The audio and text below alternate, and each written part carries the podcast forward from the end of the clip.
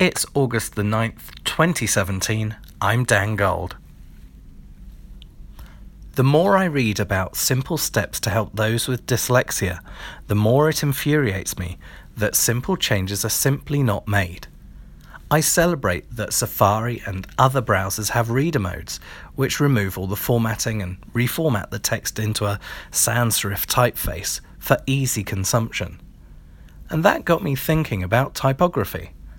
Something that I did not realise was the level of exclusion due to font choice. Here's a little excerpt from Designing for Dyslexics, which is a great website. There are some very good white papers on this, but this is possibly the best plain English version that I could share with you. Serif fonts have hooks at the ends of the letter strokes. They may look decorative, but they can cause reading problems for dyslexic users. Serifs tend to obscure the shapes of the letters, making them run together.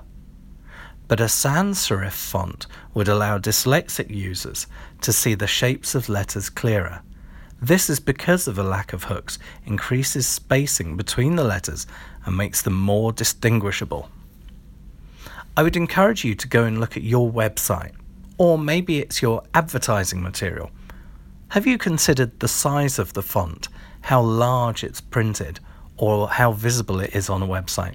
Yes, people can zoom in, but is it easy for them to consume at first glance without there being a barrier to zoom in or to convert it into another mode for simple consumption?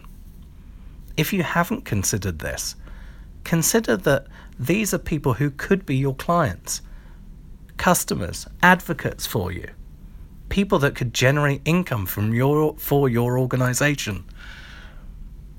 And if they're put off in any way, why would they buy into what you do? Because you haven't made an effort to include them.